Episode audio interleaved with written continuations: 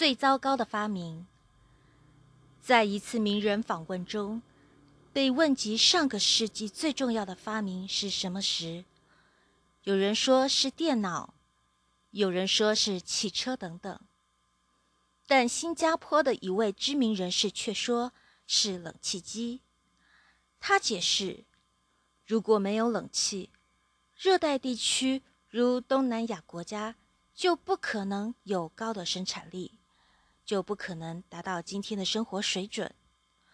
他的回答实事求是，有理有据。看了有关报道，我突发奇想：为什么没有记者问二十世纪最糟糕的发明是什么？其实，二零零二年十月中旬，英国的一家报纸就评出了人类最糟糕的发明。获此殊荣的，就是人们每天大量使用的塑胶袋。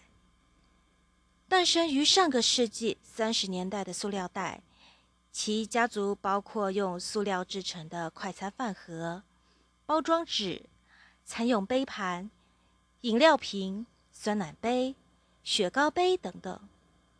这些废弃物形成的垃圾数量多、体积大、重量轻、不降解，给治理工作带来很多技术难题和社会问题。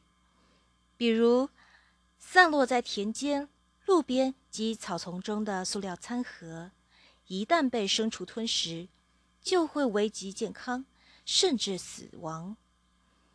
填埋塑料袋、塑料餐盒的土地不能生长庄稼和树木，造成土地板结；而焚烧处理这些塑胶垃圾，则会释放出多种化学有毒毒气，其中一种。称为二恶英的化合物，毒性极大。